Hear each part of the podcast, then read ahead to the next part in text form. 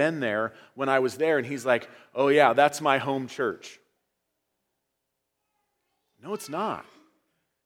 Because the church is a gathered people, which is why Scripture commands us not to, uh, not to forsake the assembling of ourselves together, but to do so all the more as the day draws near.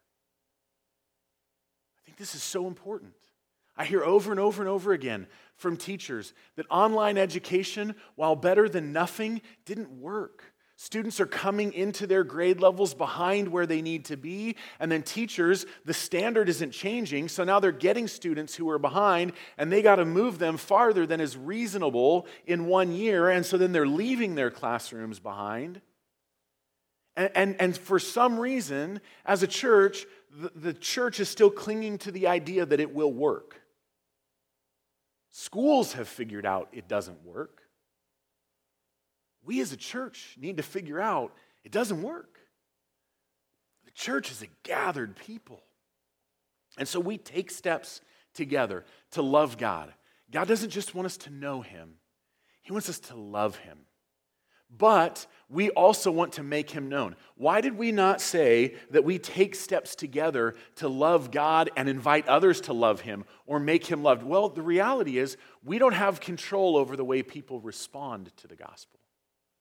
So we want to do our best as we gather to take steps together to love God and then go out and make Him known so that others can love Him too. But, but really, we can't measure success as a church in terms of people's response. We don't want to measure ourselves in terms of response. We just want to measure ourselves in terms of faithfulness to what God has called us to do. That's the mission that God has put Trinity on to take steps together to love God and to make Him known. How are we going to live out that mission? What we do here as we gather to equip the saints is, is really good. And we're not, gonna, we're not seeing much change in what we're doing as a gathered church. But we want to put emphasis on the fact that what we do as a church scattered is every bit as important as what we do as a church gathered. When we leave this place, what we do as we interact with the world is every bit as important as what we do when we gather here. And so we want to reach 500 families. Don't overthink that word. The single lady who lives next door is a family that needs reached. The, the, the fam- the, the, the neighbors who have three families living next door is a family that needs to be reached. But we want to reach 500 families in the Walla Walla Valley over the next 500 years.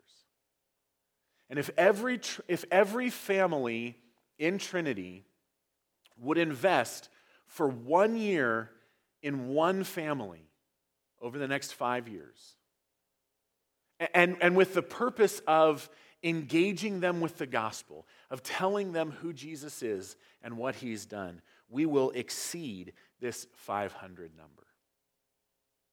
And so we, we practice hospitality. What is hospitality? It's, it's hosting a relationship. You could set out China and make a fancy meal and not practice hospitality. You could take a coworker out for lunch and exercise hospitality. You could order pizza and put it on paper plates and exercise hospitality. Hospitality is hosting relationships where strangers become friends and friends become family of God. Because we just get to know people. We, we put ourselves in positions to, to know people who, who don't come to church. Our neighbors, our coworkers, our relatives. And so we want to reach 500 families in the next five years. We're going to start unveiling some ways in which we're going to be able to measure this too. Because it's great to be able to talk about it, but how do we actually measure that? Well, we've got some things coming, and I'm really, really excited about this. Now, uh, back to our point what does mercy have to do with all of that? Well, I believe that it is the mercy of God that should motivate us to that end. I believe it's God's mercy towards us that should lead us to mercy with others. Now, why is this out of order? It's out of order because it's a little difficult to talk about God's mercy. We're going to have to talk a little bit today about His grace before talking about His justice and His wrath. But I don't want to wait till March to have this new year conversation. So we're going to take uh, mercy first. But uh, let me tell you that this is an important concept for us to understand because James chapter 2, verse 13, tells us that mercy triumphs over judgment. If we don't understand God's justice, we can't understand his mercy. Now, what is God's justice? It is his right and righteous opposition towards that which is wrong. It is his right and righteous opposition towards that which is wrong. And his wrath is the fact that, that it makes him angry. And, and we have to grapple with the fact that we have a God who gets angry. I usually don't want to think of a God who's angry at my sin. There's an example, I know I've used it here before, but I'm, I come back to it because it's just one of those things that made me so angry. Some years ago, uh, I believe it was in the UB, I read a headline article uh, about a, um, this, this sting operation that was done across California, Oregon, Washington, and into Canada, where 500 arrests were made because there was this large ring of people who were trafficking foster and adopted kids. The 500 people arrested were all doctors, lawyers, and pastors. And they were trafficking vulnerable children in the name of church ministry and legal work and medical care. And I don't want to believe in a God who's not angry at that. I don't want to believe a God who can look at that and say, oh, that's no big deal. But the reality is, if those things are a big deal to God, then so are my sins. And God is justly and righteously opposed to those things. In fact, I think, in, uh, in contrast to sometimes how we think naturally, the biblical authors are more concerned with God's justice than his love. We think of God, and, and sometimes I've heard it said, well, you know, if God doesn't offer salvation to anybody or everybody, well, that's not loving. And I don't want to believe in a God who isn't loving. If, if God says that sin is wrong, then God's not loving, and I don't want to believe in a God who's loving. But the great concern of Paul when he opens up the book of Romans in its first three chapters is not how can God be seen as loving and not save people? That's not his concern. His concern is how can God forgive people and still be seen as just? His concern is not that God would appear unloving, but that God would appear unjust. And the answer is Jesus Christ. How can God forgive people of their sin and still be just? By letting no sin go unpunished. Because those people whom he has forgiven have had their sin, whether they believed in Jesus before he died or whether we believe in Jesus after he died, they have had their sin paid for at the cross. When the righteous Son of God dies for sins he did not commit. And how can God, as Paul puts in Romans 3, be both just and the justifier of those who believe? By putting forth Christ as the payment for our sin. And so we have to start by understanding that God is just. He will treat every sin with what it deserves, though He often does not treat sinners with what they deserve. Every sin is punished. Some sinners are not, because Christ is punished in their place. Mercy and grace can only truly be understood against the backdrop of God's mercy. And by the way, it is, it is the fact that God has shown mercy to sinners who deserve his just punishment that shows his love. How does he show mercy to sinners? By taking the punishment on himself. How does he show love to sinners? By taking the punishment on himself. So, what is mercy? Well, in order to understand mercy, I want to talk a little bit about what is, about both grace and mercy today. Mercy is a negative, grace is a positive. I, I don't mean good or bad, I mean subtraction and addition. Mercy is the removal of something. I think the best way I've ever heard mercy defined is as God's concern for the miserable plight of sinners. God's concern for the miserable plight of sinners. In mercy, God rescues us out of the condition that we have created for ourselves and that we deserve. And in grace, He lavishes blessing upon us. Mercy removes punishment, grace gives blessings. A.W. Tozer said, As judgment is God's justice confronting moral inequity, as judgment is God's justice confronting moral inequity, so mercy is the goodness of God confronting human suffering and guilt. Mercy is God's concern for the miserable plight of, of sinners. And if you put together everything that I've said today, your mind should be blown at this point. Do you see it? What is the miserable plight of sinners?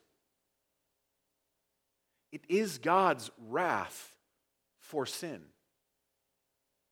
But if God's mercy is his concern for sinners and his judgment is, and justice is the pouring out of his own wrath, that means that what God has concern for is that people would experience his own wrath. What does God save us from? Himself. He saves us from himself. This is what it means in James 2 when James says, Mercy triumphs over judgment. God doesn't suspend his justice, he treats our sin justly upon his Son, so that mercifully he might remove the consequences of our sin. We see these so often connected together. In Exodus 34, Moses is on Mount Sinai and he's receiving the law from God, this, this covenant of, of law and obedience with the people. And Moses says, I want to see you, Lord. And, and God says, You can't. Nobody can see me and live. But I will hide you in the cleft of the rock, and I'll pass by, and then I'll let you see what's left over. And as the Lord passes by in Exodus 34, verses 6 and 7, this is what, this is what Yahweh, that's God's name, uh, this is what he says to Moses. And this is so important because it's God's commentary on God. It's God telling us who he is. The Lord passed before him and proclaimed, Yahweh, Yahweh, a God merciful and gracious, slow to anger, and abounding in steadfast love and faithfulness keeping steadfast love for thousands, forgiving iniquity and transgression and sin. There's God's first move. His first move is to proclaim himself as gracious and merciful and slow to anger, abounding in steadfast love and faithfulness, forgiving iniquity and transgression and sin. What's God's second move? But who will by no means clear the guilty, visiting the iniquity of, their, of the fathers on the children and the children's children to the third and fourth generation. God's mercy does not suspend his justice, but it is his first move.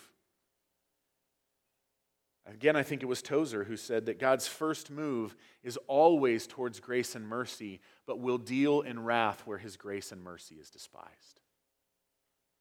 And that's exactly what we see here in Exodus that God wants us to know first that He is a God merciful and gracious, slow to anger, but who by no means will clear the guilty. For the rest of Scripture, through the Psalms and the prophets, this becomes the most uh, the, the favorite description of God. And of course it would, because it's God's description of God. And so the, the biblical authors, under the inspiration of the Holy Spirit, use this over and over. But I think maybe mercy sometimes is best seen and not so much defined, and that brings us to 2 Samuel. Now, this is one of my very favorite scripture passages, and I'm so excited to share it with you today. But we have to understand the context. Israel had demanded a king, and they were not supposed to have a king. God was to be their king. But they wanted a king, and they stated explicitly that they wanted a king to be like the rest of the nations. And God says, Okay, I'll give you a king and he picks uh, the uh, he, Saul becomes king, and Saul is tall and strong and handsome and, and cowardly. And he behaves wrongly, and God rejects him as king. And once God rejects Saul as king, he appoints David, the youngest son, which is really out of place, of a man named Jesse from Bethlehem, as the next king. And, and Jonathan, or uh, David begins to serve in Saul's household. And Saul's son Jonathan and David become fast friends.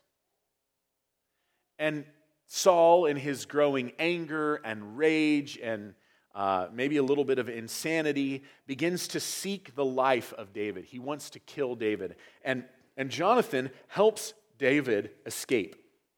And in 1 Samuel 19, Saul attempts to kill David. In 1 Samuel 20, Jonathan helps him escape. And now there's this ongoing kind of uh, scenario where Saul is trying to kill David. David refuses to kill Saul, and the battle kind of rages between these two. But in 2 Samuel 1, both Saul and Jonathan die. And, and in, in kingdoms where there are kings, the transition from one king to another can be violent. Kings feel insecure and threatened. And so, what often happens is when the new king comes in, he kills all the family members of the previous king so that nobody can claim that they are the rightful king. We see this with David's children. They fought over who would be king. Uh, it, it happens quite frequently. And so, when Saul and Jonathan die, there's fear about what might happen. And Jonathan had a son, a young son, whose name was Mephibosheth. And in this transition, after Saul and Jonathan die, his nurse, his nanny, picks him up and flees Jerusalem with him. And, and we're told that he fell when he was fleeing from Jerusalem, and somehow in this fall injured his legs, maybe his back, I don't know, and he becomes crippled. Well, his life is not so much in danger anymore, and so he, he's still around, but he, he's reduced as a cripple to, a, to being a beggar. Once the son of a prince, now a, a crippled beggar. And in 1 Samuel 9, David is now king in Israel. And we pick up here. Follow along with me as I read to you 2 Samuel 9. And David said, Is there still anyone left of the house of Saul that I may show him kindness for Jonathan's sake? Now, this is such a contrast to so many other kings where they want to kill everybody. And David, he's not like, we would expect David to say, Is there anyone left of the house of Saul that I might kill them so they might not have any right to claim the throne? That's not what David does. He says, Is there anyone less, uh, left from the house of Saul that I might show him kindness for Jonathan's sake? Now there was a servant of the house of Saul whose name was Ziba. And they called him to David. And the king said to him, Are you Ziba? And he said, I am your servant. And the king said, Is there not still someone of the house of Saul that I may show the kindness of God to him? Ziba said to the king, There is still a son of Jonathan. He is crippled in his feet. The king said to him, Where is he? And Ziba said to the king, He is in the house of Machir, the son of Ammiel, at Lodabar. Then King David sent and brought him from the house of Machir to the son, uh, the son of Ammiel at Lodabar. And Mephibosheth, the son of Jonathan, son of Saul, came to David and fell on his face and paid homage. And David said, Mephibosheth? And he answered, Behold, I am your servant. And David said to him, Do not fear, for I will show you kindness for the sake of your father Jonathan. And I will restore to you all the land of Saul your father and you shall eat at my table always. And he paid homage and said, What is your servant that you should show regard for a dead dog such as I? Then the king called Ziba, Saul's servant, and said to him, All that belonged to Saul and to all his house I have given to your master's grandson. And you and your sons and your servants shall till the land for him, and shall bring in the produce, that your master's grandson may have bread to eat. But Mephibosheth, your master's grandson, shall always eat at my table. Now Ziba had 15 sons and 20 servants. Then Ziba said to the king, According to all that my lord, the king commands his servant, so will your servant do. So Mephibosheth ate at David's table like one of the king's sons. And Mephibosheth had a young son whose name was Micah. And all who lived in Ziba's house became Mephibosheth's servants. So Mephibosheth lived in Jerusalem for he ate always at the king's table. Now he was lame in both his feet. This is mercy and grace. This person who David doesn't even know, doesn't even know if he even exists out there. But because of his affection for Jonathan, he brings this crippled beggar into his household he, he, he shows him mercy by removing him from the street. And he could have even said, Well, I'm going to remove you from the street. I'm going to restore to you all that belong to your father, and you're going to go live there. And that would have been merciful. But David doesn't stop at mercy he also shows incredible grace. He says, I'm going to rescue you out of the street. I'm going to rescue you out of your miserable plight. I'm going to bring you out of the situation you are in and restore everything that you once had. And I'm going to lavish all the blessing on you that is, is uh, a part of being part of my household. You're going to be treated like my son. You're going to eat at my table. And all of it was for Jonathan's sake. The reality, church, is that we're all Mephibosheths. We're all crippled by sin. It's a death sentence. We don't have any ability to stand before the king on our own. All we can do is beg. But God in his great mercy and his concern for the miserable plight of what our sin had brought upon us, has rescued us out of that. And not only has God shown us mercy in, rescuing us out of our sin, He has shown us grace by lavishing blessing on us, by adopting us into His family, by treating us as sons and daughters when all we are is spiritual beggars. And the reality is, He has done it all on the basis of His affection for another, for Christ. It's not because of us that God gives us mercy and grace. It's because of Christ. It is for Christ's sake and on his merit because he died in our place and was resurrected again, bearing the punishment of our sin and shame, that God has rescued us and lavished blessing on us. This is, this is who we are. Mephibosheth deserved nothing, earned nothing, and offered nothing. And yet David pulls him out of the street. That's mercy. And David gave him wealth and let him dine at his own table. That's grace. David did all of that not because Mephibosheth deserved it, but because he loved Jonathan. And God has pulled us in mercy out of the miserable plight of hell and wrath that our sin deserves. That's mercy. And in grace, he has, Ephesians 2, lav, or 1, lavished every spiritual blessing on us in the heavenly places. And he's done so not because we deserved it, but because his son deserves it. We're all like Mephibosheth, deserving nothing. If you have never received God's mercy, if you're still relying on your own spiritual begging, if you're still trying to be good enough, or you think that God won't deal with you in justice or wrath, my prayer for you today is that you would turn to Him and on the merits of the life and death and resurrection of Christ receive His grace and mercy through faith and trust in Christ and what He has done. But for those of us who are the church, who are believers, I think there's only two responses that are fitting here. And the first is to marvel, to, to marvel at who God is and what He has done. The reality is that sin makes us miserable. That's part of our miserable plight. Yes, Hebrews tells us that sin offers fleeting pleasures.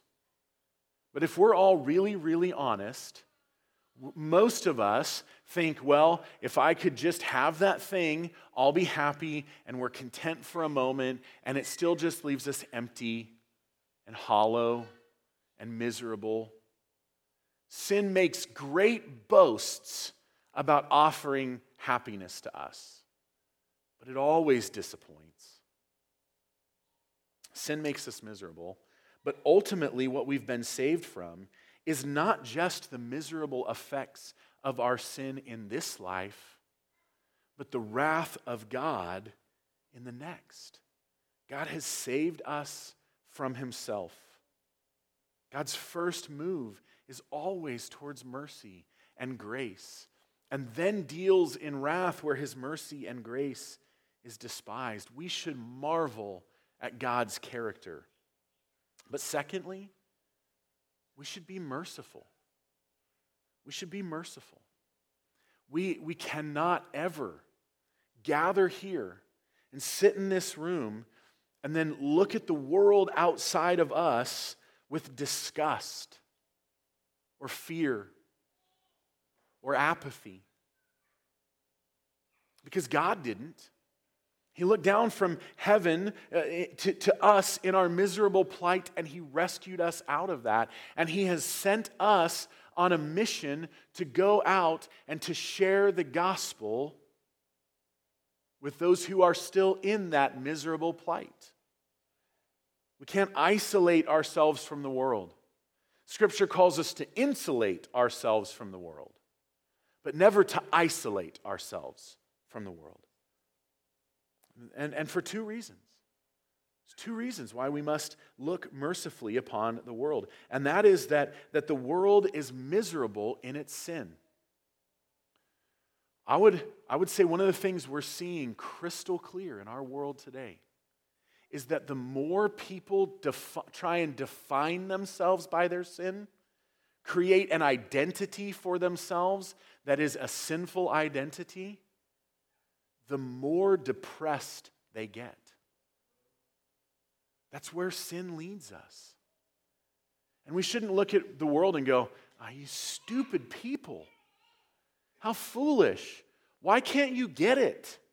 We shouldn't look at them and say, "Oh, how disgusting. Oh, I can't I can't ha- I can't be around that. Oh, you might have an influence in my children if I befriend you."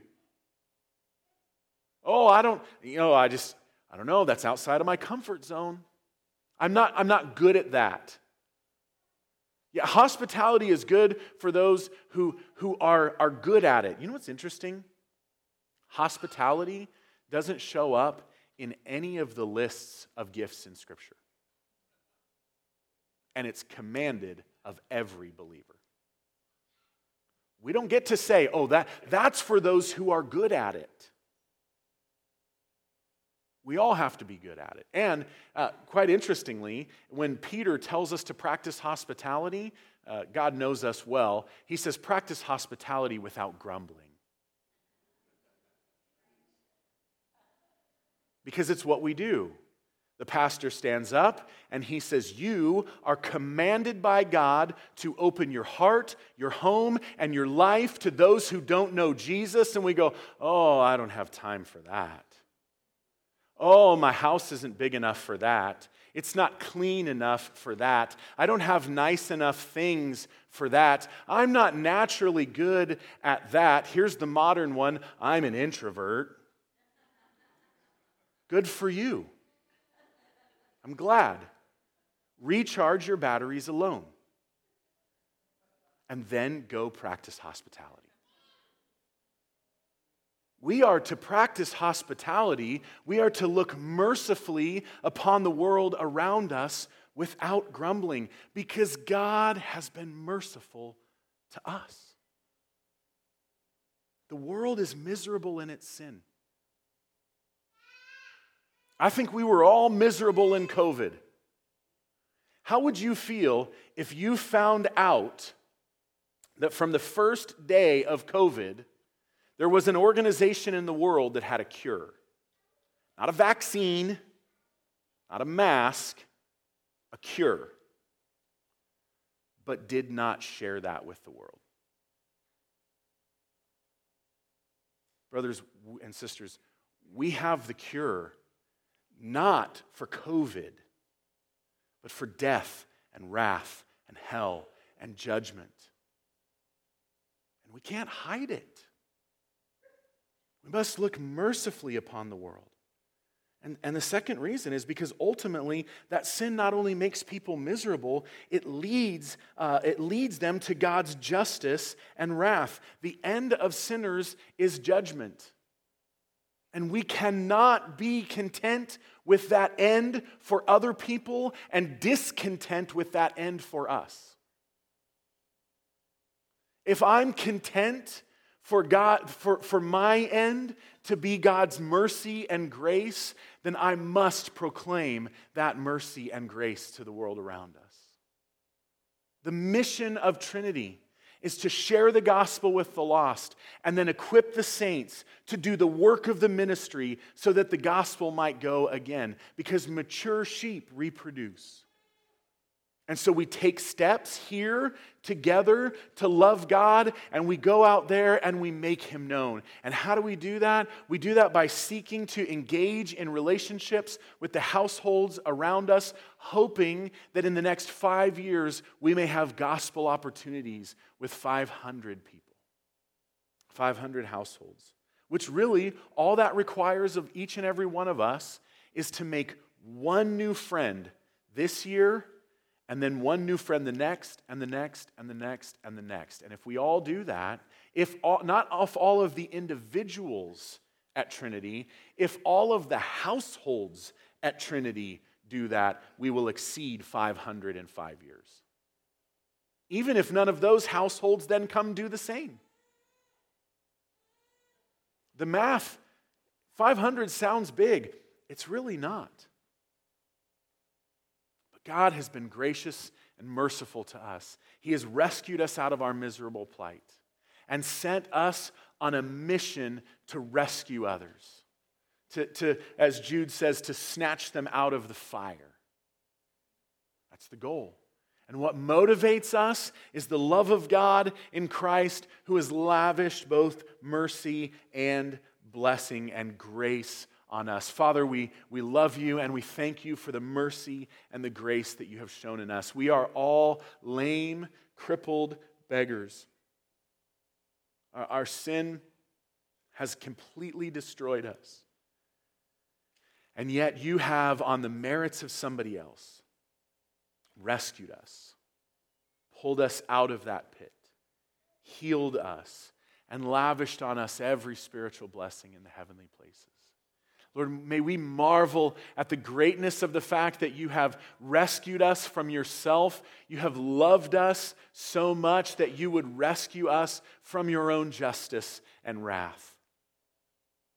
And that you delight first to show mercy, to be slow to anger, and abounding in steadfast love and faithfulness. Lord, may we be motivated by your mercy not only to stand in awe of you, but to proclaim the gospel to the world around us, to build relationships and friendships with people that we might tell them what you have done for us and how they might receive the gift of your mercy and grace through Christ. Lord, if there is anyone here who has not received that gift of your mercy and grace today, would you, would you bring us to a place of willing submission uh, to receive your forgiveness in Christ? And by trusting Him and His goodness and His righteousness and His death and resurrection in our place to pay for our sin and give us life. Lord, for those of us who are believers, may we be reminded of that truth day in and day out. May we live ever with the gospel before us. And we pray it all in Jesus' name. Amen. What an